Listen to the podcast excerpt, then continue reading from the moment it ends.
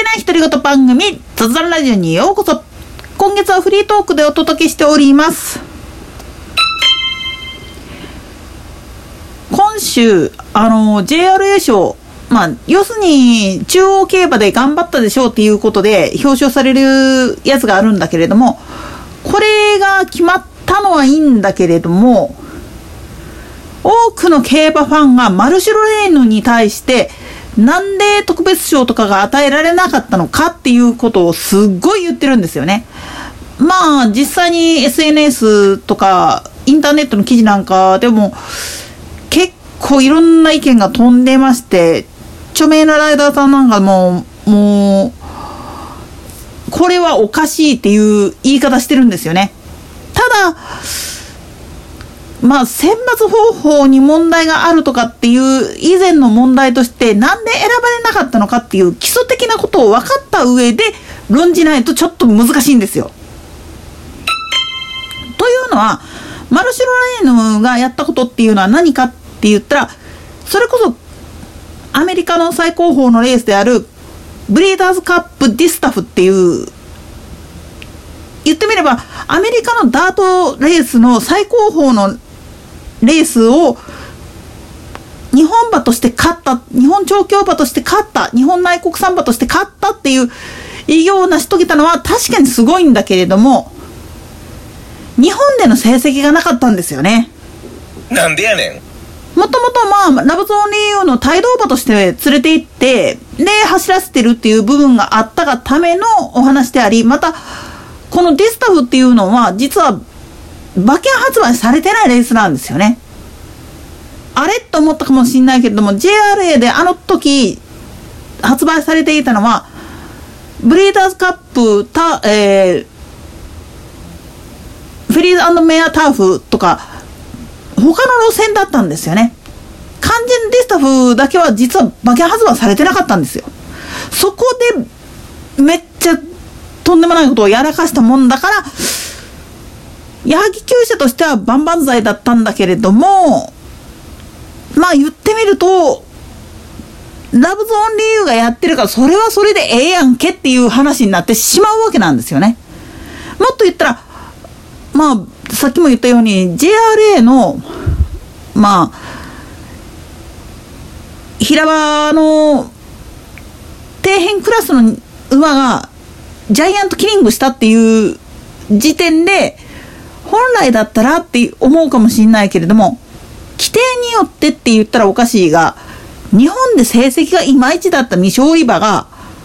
海外でそれもどでかい G1 買ってっていう話になってくると何すんねんお前っていう感情があるんですよね。んなんでやねんもっと言ってしまうと、これ、こういう大どんでん返しっていうのは、競馬だからこそ起きることなんです。血統的なや馬場適性、あと、馬のコンディション、その他諸々がいろんな要素が絡んできて、レースっていう結果出るもんだから、何が起きたんだっていうことをつぶさに考えていたときに、実は、注目されたレース以外のところで、ジャイアントキリングやられたら、どうしようもないんですよね。なんでやねん。ぶっちゃけなんで言ってしまうと、日本で注目されてるレースで結果を残していれば、まあまあみんなわかるんですよ。気持ちとして。馬券も発売されてるから売り上げにつながるわけなんです。ところがマルシュロレーヌが勝ったレースは売り上げ関係ないわけなんですよね。この部分がまあ言ってみると、どやねんっていうやつなんですよね。これが、まあ彼女と同じような条件で、一応、マルシロレーヌは一応牝馬ですけど、彼女と同じ条件、だから500、まあ言ってみれば1勝クラス、2勝クラス程度のレベルのやつで、仮に凱旋門賞勝ちましたなんていう、超とんでもジャイアントキリングが起きたとしたら、これみんなちょっと考え方変わるんですよ。アメリカのダート戦やから甘く見てるのかって言ったら、そんなことないはずなんですよ。馬券発売なんです、結局。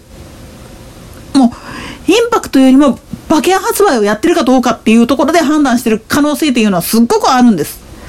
だから特別賞が出ない。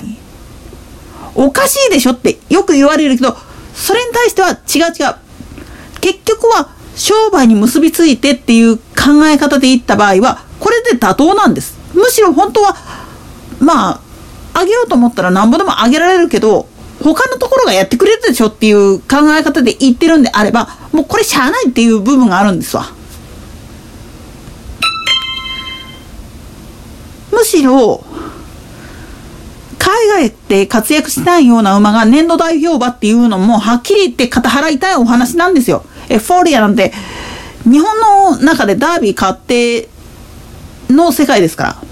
ら。なら、そっちの方価値があるみたいな言い方をされるんであれば、それ違うんじゃねっていう風な話になってくるわけです。これから本当に、まあ言ってみると国際レースがもっと活況になっていけばいくほど、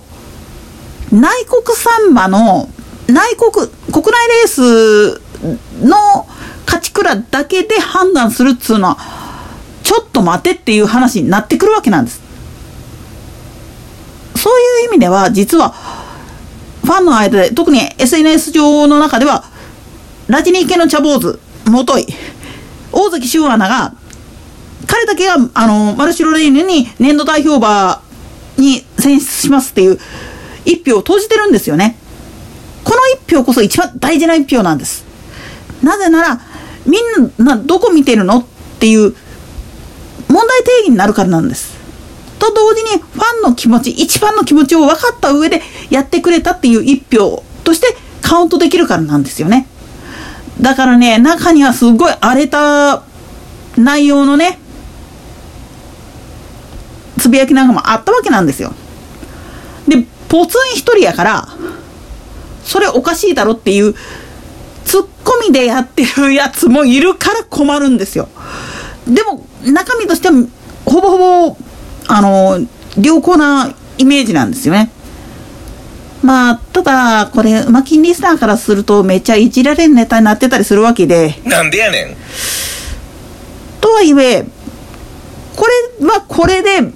今後、こいつが何をやったとしても、こいつ言ったらかね、大関アナが、実際の実況でもし噛んだりしたとしても、まあ、こいつのことや。多めに見てやろうぜっていうふうに言ってくれるファンがついてくれるとは思います。この一件っていうのは何を意味するかっつったら、もうたった一言で言ってしまうと、問題定義をするための一票っていうのは、冗談で入れる一票とは全く違うんだっていうことです。お、聞いてる？どっかの、あのー、競馬記者さん？いつもあんた、的外れなこと言ってるよね。つまり、今回の賞に関して、もう、他の人たちも、それは分かってたとは思うんですよ。ただ、まあ言ってみると集団心理というか、多分誰かが入れるやろう。で、それで満票になるやろうっていう感覚でやってた可能性っていうのは非常にあると思うんですよね。度胸ねえなそんなんだから馬券取れねえんだよって言ってやると結構彼らぐさぐさ来るからね。といったところで今回はここまで。それでは次回の更新までごきげんよう。